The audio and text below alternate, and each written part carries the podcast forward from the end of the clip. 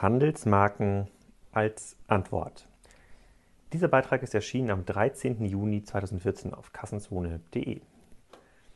Eine Reaktion auf den schier aussichtslosen Kampf im Onlinehandel, den ich in einem Artikel mit dem Namen die Amazon-Ökonomie beschrieben habe, ist nach Ansicht vieler Marktteilnehmer die Entwicklung starker Handelsmarken. Gegen Amazon und Co. den Kampf um die letzten Höhenmeter im Heinemann-Kegel zu gewinnen, ist technisch gesehen vielleicht ganz reizvoll mit Big Data und so. Betriebswirtschaftlich führt es am Ende aber kaum zu sinnvollen Ergebnissen. Ich lasse mich hin und wieder zu der These hinreißen, dass der Onlinehandel mit Fremdmarken für kaum einen Marktteilnehmer überhaupt noch profitabel darstellbar ist und der stationäre Handel mit Fremdmarken, zum Beispiel bei P&C und Ansons, nur noch ein Spiel auf Zeit ist. Ob das nun wirklich so krass eintritt, ist noch offen. Unabhängig davon sind aber die meisten mir bekannten Händler sehr intensiv damit beschäftigt, den Eigenmarkenanteil zu erhöhen oder den Handelsmarkenanteil oder komplett eigenständige Marken zu schaffen. Die Kausalkette dazu ist ja auch naheliegend. Fremdmarken haben eine Marge von 50 Prozent, stehen in einem hohen Wettbewerb mit unendlich vielen Anbietern, haben kaum noch Differenzierungspotenzial und die Suche bei Google nach einer beliebigen Fremdmarke führt zu einem margenvernichteten Wiederwettbewerb. Der Heinemann-Kegelkönig gewinnt. Bei Handelsmarken wiederum liegt die Marge höher, vielleicht bei 70 Prozent, 80 Prozent. Die Wettbewerbsintensität ist selbst regelbar und es besteht ein hohes Differenzierungspotenzial. Die Suche bei Google nach Handelsmarke XYZ führt in den eigenen Shop, das wäre ein super Umsatz, oder aber in einem Partnershop, dann profitiert man zumindest noch als Hersteller der Eigenmarke. Das mit der Marge ist natürlich sehr pauschal formuliert, aber so in der Art wird es oft begründet. Ein hoher Eigenmarkenanteil sichert betriebswirtschaftlichen Erfolg und Unabhängigkeit. Egal wo es verkauft wird, Hauptsache es ist mein Produkt, sagt man. Oder so ähnlich. Allerdings führt die Flucht aus dem Heinemann-Kegel scheinbar in die nächste Falle. Ich nenne sie mal das Hardy-Fitch-Paradoxon. Man will Marken haben, die so bekannt und begehrt sind wie Ed Hardy oder Abercrombie und Fitch, aber ohne die dafür notwendigen Ressourcen in Form von Geld und Zeit zur Verfügung zu haben. Die meisten Handelsmarken erfüllen aus meiner Sicht gar nicht die Anforderungen an richtige Marken. Aus diesem Grund schauen wir uns im Folgenden verschiedene Wege an, um sich dem Konzept der Eigenmarken zu nähern. Ich versuche die Diskussion aus Händlersicht zu führen, auch wenn das manchmal etwas schwierig zu trennen ist, da Handel und Herstellung mittlerweile so stark zusammengewachsen sind. Was zeichnet Marken eigentlich aus? Für mich lesen sich viele Beiträge zum Thema Marke ein wenig esoterisch. Das macht, da macht auch der entsprechende Wikipedia-Artikel keine Ausnahme, in dem es heißt, der im Marketing verwendete Begriff Marke, englisch Brand, steht für alle Eigenschaften, in denen sich Objekte, die mit einem Markennamen in Verbindung stehen, von konkurrierenden Objekten anderer Markennamen unterscheiden. Die Objekte sind klassischerweise Waren und Dienstleistungen, zunehmend aber auch Unternehmen. Kaufentscheidende Eigenschaften werden als markenprägend bezeichnet. So, das war ja schon mal sehr aufschlussreich, aber in dem sehr guten Buch von Dan Ali, Predictable Irrational, gibt es einige Kapitel zu dem Thema, die sich intensiv mit einigen spannenden Effekten zum Thema Markenbildung auseinandersetzen. Das habe ich auch gerade gelesen und er nennt darin ein Beispiel von Starbucks und fragt, wie hat es eigentlich Starbucks mit seinem 5-Dollar-Kaffee geschafft, sich gegenüber dem 1-Dollar-Kaffee von Dunkin' Donuts, den es ja schon viel früher gab, durchzusetzen? Er schreibt dazu, When Howard Schultz created Starbucks, he was um, he was as intuitive a businessman as uh, Salvador Asael. He, he, worked diligently to separate Starbucks from other coffee shops, not through price, but through ambience. Accordingly, he designed Starbucks from the very beginning to feel like a continental coffee house. The early shops were fragrant uh, with the smell of roasted beans and better quality roasted beans than those at Dunkin' Donuts. They sold fancy French coffee presses, the showcases presented alluring snacks, almond croissants, biscotti, raspberry custard pastries, and others.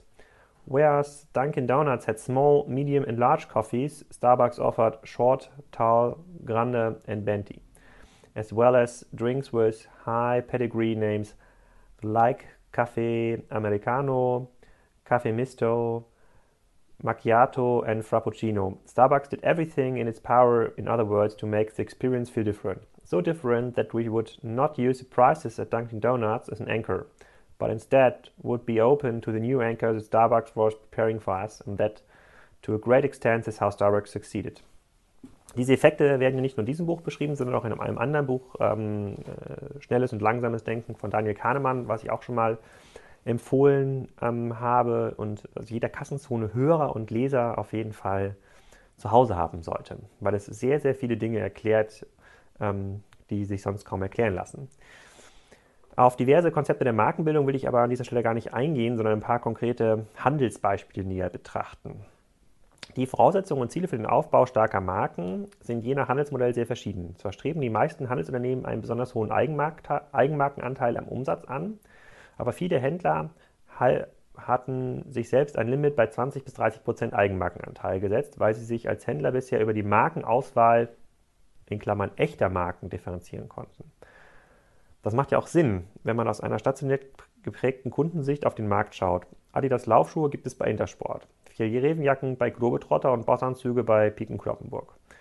Im E-Commerce sind Kunden nicht mehr an diese Kaufstätten gebunden. Und der umsatzgetriebene Wildwuchs bei Groß- und Online-Händlern verdirbt nur vielerorts die Preise und damit das Geschäft für den Handel, stationär und online. Der würde wahrscheinlich in vielen Kategorien gerne weiterhin die starken Marken in seinen Geschäften Online-Shops präsentieren, aber wie genau soll das funktionieren, wenn die Produkte bei Amazon, eBay und Co. immer 20 bis 30 Prozent unter dem UVP angeboten werden? Die Herausforderungen der einzelnen Handelsmodelle sind dabei sehr unterschiedlich. Schauen wir uns das doch mal an.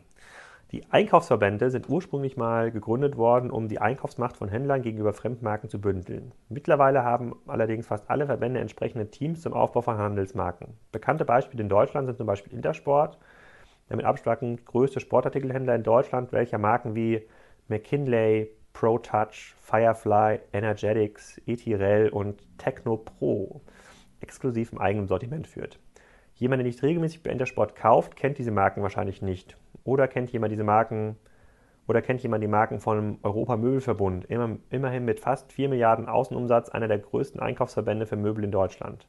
Die Marken heißen Global Wohnen, Acador, Natura oder Meisterstücke. Schon mal gehört? Viele dieser Marken haben sogar eigene Websites, Kataloge und Facebook-Auftritte. Warum auch immer.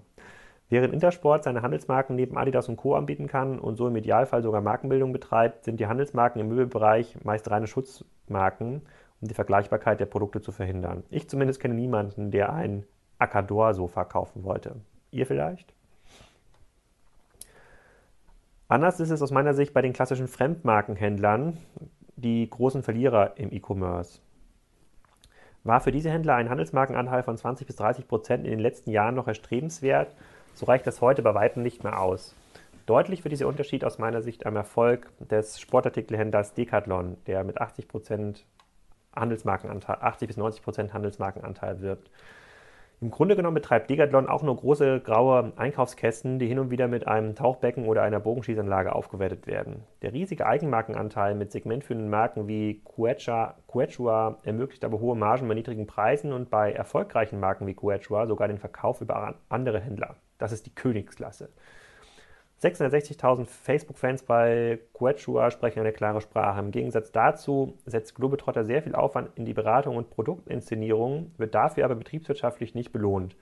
Da gibt es gerade in der Brand 1 einen ganz, ganz tollen und spannenden Artikel, den ich im Kassenzone-Beitrag auch ähm, verlinkt hat, der das Dilemma von Globetrotter beschreibt. Mit den Zalando-Handelsmarken habe ich mich vor einem Jahr schon mal intensiv beschäftigt. Je nach Quelle wird den Handelsmarken hier schon 40 bis 70 Prozent Umsatzanteil zugesprochen. Die Lieblosigkeit bei den separaten Online-Auftritten von Sing, Berry und Co. ist aber frappierend und für viele der Eigenmarken reicht schon gar nicht mehr für eine eigene Website oder gar einen Facebook-Auftritt. Da geht es Zalando nicht anders als Pick und Kloppenburg oder C&A, die mit Jessica, Clockhouse, Westbury, Kanda, Rodeo und noch vielen anderen mit ihren Handelsmarken auch nicht vom Fleck kommen. Bei P&C, bei der P&C-Handelsmarke McNeil reicht es kaum für eigene Flagship-Stores, obwohl damit sehr, sehr stark geworben wird. Dem Desaster bei den Mediamarkt-Eigenmarken widme ich bei zweiten gerne einen eigenen Artikel. Ähm, da habe ich im Beitrag auch einen Bericht von Etailment verlinkt, der aufzeigt, wie schwierig es ist, überhaupt Eigenmarken im Technikbereich zu etablieren, obwohl Mediamarkt große Summen dafür in die Hand nimmt. In Summe tun sich die klassischen Handelsunternehmen also sehr schwer damit, aus der Vertriebsstruktur auszubrechen und ich bin mir noch nicht mal sicher, ob Decathlon wirklich als Vorbild dienen kann. Es ist also eine Zeit, über neue Handelsmarkenkonzepte nachzudenken und dazu habe ich mich vor einem halben Jahr mit Max Berger von Rice zu einem Interview getroffen, bei dem es hieß, Rice versteht sich als Markeninkubator, aktuell mit dem Fokus auf Fashion. Sie denken sich Marken aus, produzieren Ware dafür, bauen eine Community auf und erkaufen sich die initiale Reichweite in Shoppingclubs weltweit.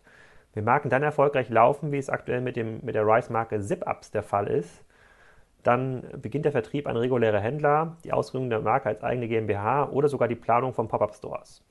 Max hat auch der K5-Gruß im März sehr deutlich gesagt, dass sich klassische Händler nur in ihrem eigenen Vertriebskorsett austoben können und damit faktisch kaum in der Lage sind, über ihren eigenen Tellerrand hinauszuschauen. Da gefällt mir der Rice-Ansatz deutlich besser. Auch spannend zu verfolgen ist der Ansatz von Collins mit der Handelsmarke Edited, die neben dem eigenen Shop seit zwei Wochen auch die erste eigene Kollektion vorzuweisen hat. Ob das nun auch zu eigenen Stores führt, ist noch offen und hängt nicht zuletzt von der Akzeptanz bei den Kundinnen ab. Die Marke wird von, dem ehemaligen, von der ehemaligen Salando-Chefdesignerin Clarissa Labin verantwortet, die im Collins-Umfeld versuchen wird, aus dem dort bestehenden Vertriebskorsett auszubrechen. Der ultimative Test für die Fähigkeit eines Handelsunternehmens zu einer Herstellermarke zu werden, lässt sich aber gerade bei Fab beobachten. Fab hatte ich vor kurzem, vor, hatte, hatte ich erst kurz vor seiner ersten großen Entlassungsrunde bereits als Blase bezeichnet und in vielen Berichten wird der Fall des einstigen Venture Capital Lieblings genau nachgezeichnet. Sehr lesenswert. Fab hatte für den mehrfachen Wandel in seinem Geschäftsmodell jeweils abenteuerliche Erklärungen gefunden, die über offensichtliche Managementfehler hinwegtäuschen sollten. Den Weg zu einem herstellenden Unternehmen finde ich aber mittlerweile wieder recht spannend. Wenn Fab, wie behauptet, noch sehr viel Cash hat und diese Strategie durchziehen sollte, dann bleibt es spannend zu beobachten. Das ist aber bei den vielen Pivots der letzten Monate extrem unwahrscheinlich. Ich bleibe aber dran und äh, wenn sich da was ergeben sollte oder Fab ganz, ganz spannende Dinge im Handelsmarken- oder Markenbereich aufbauen sollte, werde ich es nochmal im Extra-Beitrag kommentieren. Durch die nun auftretenden Markenschwämme, weil jeder ja versucht, seine Eigenmarken zu pushen, ähm, gibt es diverse Probleme und Herausforderungen. Über alle Handelsformate hinweg lässt sich durchaus ableiten, dass Handelsmarken in Zukunft eine wichtigere Rolle spielen werden. Die meisten Händler sehen das leider immer noch sehr klassisch und reden vom Handelsmarkenanteil, was die strategische Diskussion auf die Controlling-Ebene reduziert. Das wird aus meiner Sicht in Zukunft nicht mehr reichen. Wozu genau hat denn die Forderung nach einem höheren E-Commerce-Anteil bei Neckermann geführt? Zur Pleite. Seht ihr, das ist für mich genau der gleiche Schwachsinn wie ähm, sozusagen äh, wie, das, wie die Diskussion mit den Handelsmarken. Wenn Handelsmarken in Zukunft so wichtig werden, dann hat das meines Erachtens erheblich Auswirkungen auf die Herangehensweise an das Thema. Das halbjährliche Kreativtreffen der Handelsmarkenverantwortlichen, ein Berliner Loft oder auf der bayerischen Berghütte, um neue Markenkonzepte zu diskutieren, ist dann nur noch lächerlich. Warum? Die Fokussierung auf Marken führt doch zu viel mehr Marken im Markt und damit zu einer noch krasseren Auslese Dazu kommen die zunehmend sinkenden Kundenbindungen an Marken. Das klingt erstmal widersprüchlich, weil man ja überlesen kann, dass die zunehmende Fragmentierung des Handels starke Marken erfordert. Das stimmt, allerdings wechseln diese starken Marken scheinbar schneller durch. Dafür reicht es, wenn man sich bei Google Trends die Entwicklung von Marken in den letzten Jahren anschaut. Das Nachfragevolumen, also das Integral unter den Trendlinien, spiegelt in der Regel die Umsatzentwicklung am Markt wieder. Ich habe im, Be im Beitrag ein Beispiel von Etadi und Abercrombie gezeichnet, was sehr, sehr klar aufzeigt, dass Etadi ein Phänomen war von 2007 bis 2011 und davor und danach komplett irrelevant war oder wieder irrelevant geworden ist. Auch bei Abercrombie hat ungefähr 50 Prozent seines Nachfragepotenzials ähm, verloren, was sich ja in ungefähr 200 Store-Schließungen auch zeigt. Ähm, während Etadi also bereits abgeschwächt ist und noch nicht mal Kick sich traut, es in der, Reste, in ähm, beizu, beizuschmeißen, sieht man bei Abercrombie ein sehr, sehr viel langsameres Abflachen, was vielleicht dadurch erklärt werden kann, dass Abercrombie eine sehr, sehr starke stationäre Präsenz schon aufgebaut hat. Es ist also nicht nur schwierig, neue Marken im Markt zu etablieren, es ist auch notwendig, den Hype der Marken, also das Nachfragepotenzial, optimal abzuschöpfen. Neue Marken verfallen schneller beziehungsweise viel schneller als früher.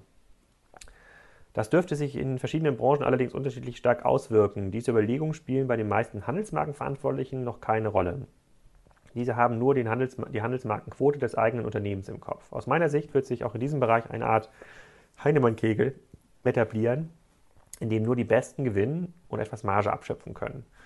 Bisher sieht es auch hier so aus, dass die etablierten Unternehmen diese Entwicklung verschlafen und brav weiter im eigenen Vertriebskorsett denken und agieren.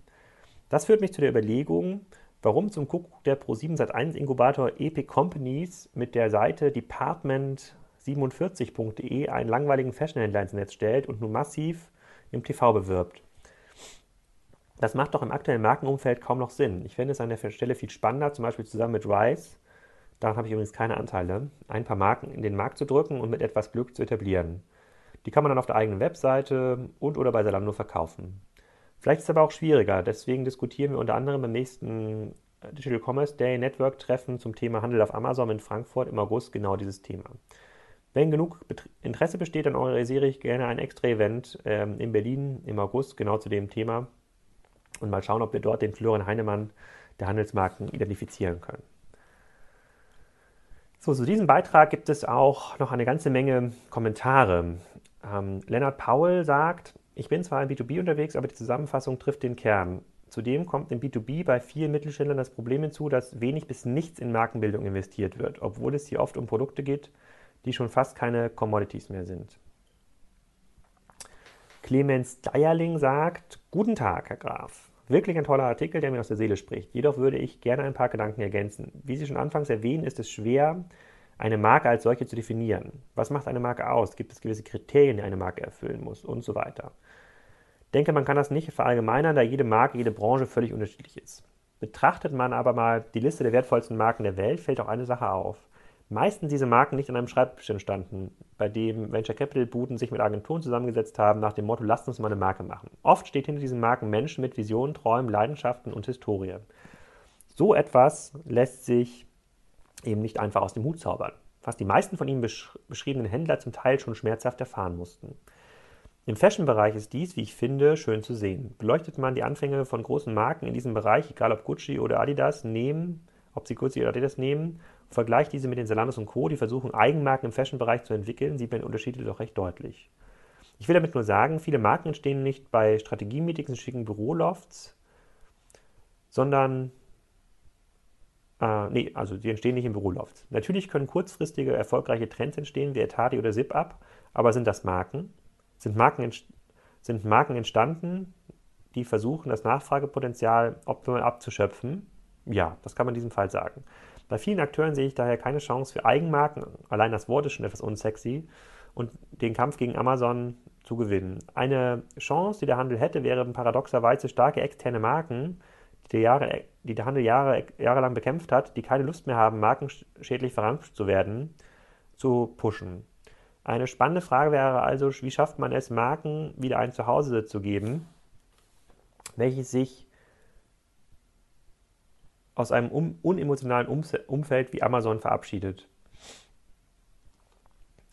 Lennart Paul antwortet dazu, Herr Deierling, ich möchte auf den letzten Abschnitt antworten. Ich würde nicht pauschal sagen, dass der Handel jahrelang externe Marken bekämpft hat, denn letztendlich entscheidet der Kunde, was gekauft wird. Auch bei Amazon ist deutlich zu erkennen, dass Markenshops und Markenwelten zunehmend an Bedeutung gewinnen, zum Beispiel der Elite-Shop bei Amazon. Ich kenne einige Hersteller, die mehr oder weniger direkt zugeben, dass sie direkt mit Amazon kooperieren, um dort ihre Marke besser zu platzieren. Händler sollten sich also auf, so aufstellen, dass beide Klaviaturen spielen können. Der interne Wettbewerb und Benchmark kann für eine Dualstrategie förderlich sein. Wenn ich mit meiner eigenen Marke Champions League spielen möchte, dann brauche ich auch ein Umfeld, das dazu in der Lage ist.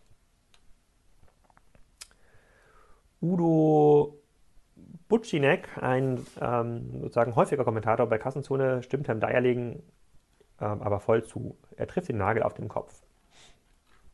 Stefan Grimm, eingefleischter Kassenzone-Fan, schreibt: Hallo Alex, schöner Artikel. In unserer täglichen Praxis rate ich unseren Mitgliedern zwar durchaus dazu, ein Markenzeichen zu wenden, aber das Thema Markenbildung, Markencare und Markenführung geht über die Bedürfnisse der meisten Händler und sogar vieler Importeure und Großhändler hinaus. Eine Marke ist es dann eine Marke, wenn das Markenzeichen verinnerlicht und zusätzlich von Einkäufern, Konsumenten mit Werten, Erwartungen und Emotionen aufgeladen wurde. Bei Porsche erwarte ich keinen preisgünstigen Familienwagen und so weiter und so weiter. Handelsmarken erfüllen im klassischen Handel aber meist eine ganz andere Funktion, denn viele Handelsmarken sind Markenprodukten recht ähnlich, gerade im Lebensmitteleinzelhandel, werden aber in modifizierter Form als Handelsmarke angeboten, um Einstiegspreislagen zu belegen, ohne die eigentliche Marke zu beschädigen, die so günstig eben nicht verkauft werden will und im Zweifel natürlich mit, Marge, mit mehr Marge zu erzielen. Handelsmarken eignen sich sehr gut, um den bestehenden Traffic, der preissensibel, der preissensibel agiert, zu bedienen denn der Händler mit einem reinen A-Markensortiment sonst wieder verloren hätte. Für einen kleinen Händler, zum Beispiel 100 bis 200 Millionen Euro Umsatz, ist außer Nischenmärkten in der Regel fast, ist es außer Nischenmärkten in der Regel fast unmöglich, eine echte Marke und eben nicht nur ein Markenzeichen zu etablieren. Die Herangehensweise ist für mich auch vollkommen falsch. Für die meisten Händler muss man, muss man endlich wieder das Produkt im Zentrum stehen. Der Arsch muss beim Einkauf hoch von der Couch. Die Zeiten der Reihen nach Dispo bei 10 Standardlieferanten sind vorbei. Händler müssen zukünftig vor allem eins, wieder zum Einkäufer werden, raus auf die Messen der Welt, zu den Produzenten und Herstellern und natürlich auch ins Netz. Dann heißt es in aller Regel bestehendes verbessern, individualisieren, verbandeln, andere Farben oder die Form oder das Material modifizieren, um so aus dem Mainstream und dem direkten Preisvergleich rauszukommen. Dabei darf das Fahrrad auch ein Fahrrad bleiben, das Trampolin gerne ein Trampolin, denn so erreicht man unscharf suchende bzw. nicht festgelegte Einkäufer und kann diese von den eigenen Vorzügen überzeugen. Marktplätze eignen sich ja ganz hervorragend, um die nötige Reichweite für das eigene Produkt aufzubauen. Das Markenzeichen ist dann nur noch die Schleife, die Verpackung, das Vehikel zur Benennung und Unterscheidung vom Wettbewerb. Wenn das Markenzeichen dann nach vielen Jahren harter und konsequenter Arbeit zur Marke wird, sehr schön, umso besser. Das ist die Kür, die aber nur in seltenen Fällen eintreten wird. Es ist schwierig genug, überhaupt ein Markenzeichen und einen Namen als Gemeinschaftsmarke einzutragen. Da wollen wir vom Budget und Aufwand von Markenbildung und Mitwerbung gar nicht sprechen. Also ich weiß ja nicht, wer Kassenzone das alles liest, aber du hast ja selbst festgestellt, dass sogar Intersport, C&A und andere es nicht geschafft haben, ihre Handelsmarken zu richtigen Marken zu machen, obwohl viele Kollektionen und ein Distributionsnetz dahinter standen. Wie sollen das die meisten anderen Händler schaffen und warum sollte sich der Einsatz wertvoller und knapper Ressourcen für ein solches Projekt langfristig lohnen? In diesem Sinne und wenn es nicht klappt mit der Marke, ist es nicht schlimm, dafür gibt es ja uns. Beste Grüße, Stefan. Das ist übrigens der Betreiber von restposten.de. ähm, Alexander Hoffmann sagt, sehr guter Artikel, sehr, der sehr detailliert aufzeigt, warum der Fokus auf Handelsmarken eben nicht der alleinige Kühlungsweg ist. Zum Beispiel, um zum Beispiel gegen Amazon zu bestehen. Markenschwämme und Markenverwässerung müssen in diesem Sinne definitiv etabliert werden oder diskutiert werden. Grüße Alex. Tim sagt, Amazon betreibt, betreibt bereits erfolgreiche eigene Marken, die noch unter dem großen Radar verborgen sind bzw. nicht wahrgenommen werden. Durch die gebündelte Wissensmacht ist es möglich, genau die profitablen Segmente herauszusuchen. Es wird einfach gemacht, ohne großes Tamtam -Tam eben, wie bei der, beim Kansas City Shuffle. Alle Welt guckt nach rechts, wenn du links rumgehst. Hm, das weiß ich ehrlich gesagt nicht. Ich glaube, Amazon macht es auch nicht anders als Beacon Kloppenburg oder P&C und versucht quasi nur günstige Eigenmarken in populären Sortimenten unterzubringen. Per Bleich sagt, Hallo Herr Graf, ein wirklich spannender Artikel. Wir begegnen der controlling-gesteuerten Eigenmarkendiskussion auch immer wieder. Diese hat natürlich ihre Berechtigung, reduziert aber die möglichen Wirkungen von Eigenmarken auf eine einzige, die Verbesserung des Rohertrags. Wenn dann noch der Einkauf oder die Eigenmarkenabteilung handwerkliche Schwächen im Produktmanagement zeigt, verpufft selbst dieser Effekt. Viele Händler lassen außer Acht, dass Eigenmarken positive Abstrahlungseffekte auf die eigene Marke, auf das Retail-Brand haben können. Dies demonstriert, demonstriert der Lebensmitteleinzelhandel schon seit eigenen Jahren. Rewe suggeriert seinen Kunden mit einem mehrstufigen Eigenmarkensystem über verschiedene Preislagen hinweg, dass es der richtige Händler sowohl für günstige Basisprodukte als auch für hochwertige Delikatessen ist. Sephora, der international aufgestellte Beautyhändler, geht sogar noch einen Schritt weiter. Hier erzeugt die Eigenmarke einen Pull-Effekt, das heißt, Kunden kommen extra ihretwegen in den Laden. Eigenmarke gleich Kundendestination. Aufgrund dieser Beispiele wundert es mich, dass Piken Kloppenburg, Solano und Co. sich so schwer tun. Vielleicht müssen wir uns auch noch einmal den Anforderungen mit den Anforderungen an die Eigenmarken befassen. Wie Sie erwähnt haben, wird die Markenvergänglichkeit immer größer. Das ist aber nicht wirklich verwunderlich und passt zu den allgemeinen Veränderungen in unserem sozialen und kommunikativen Umfeld. Branchen wie die Unterhaltungselektronik oder die Autoindustrie leiden ja ebenfalls an dem sich immer schneller drehenden Rad, zugegebenermaßen auf Produktebene. Warum machen wir also aus der Not nicht eine Tugend und erlauben es den Marken nach gegebener Zeit ihre Schuldigkeit getan zu haben und von der Bildfläche verschwinden zu dürfen? Antwort: weil kaum ein Händler die ganzheitlichen Fähigkeiten besitzt, die es zum Aufbau einer Vermarktung von Eigenmarken bedarf. Angefangen bei der Produktentwicklung, dem Sourcing bis hin zum Erzeugen der notwendigen Nachfrage, welche über eine entsprechende Präsentation am Point of Sale bzw. auf der eigenen Website zwingend hinausgehen sollte. Hier setzt ihr passendes Beispiel von Rice an, welches genau diese Elemente beinhaltet. H&M demonstriert mit seinen Designerkollektionen ebenfalls diese Fähigkeiten. Wenn Händler es schaffen, diese Kompetenzen intern oder extern aufzubauen und ihre Kunden attraktive, kontinuierlich wechselnde Eigenmarkenkonzepte anbieten könnten, können, haben sie eine Chance, im Zanggriff von Vertikalen und Category-Killern zu bestehen. Das sind sehr schöne Schlussworte zu diesem Kassenzone-Beitrag. Und ich bin gespannt, was da noch für Kommentare zu auftreten. Vielen Dank fürs Zuhören.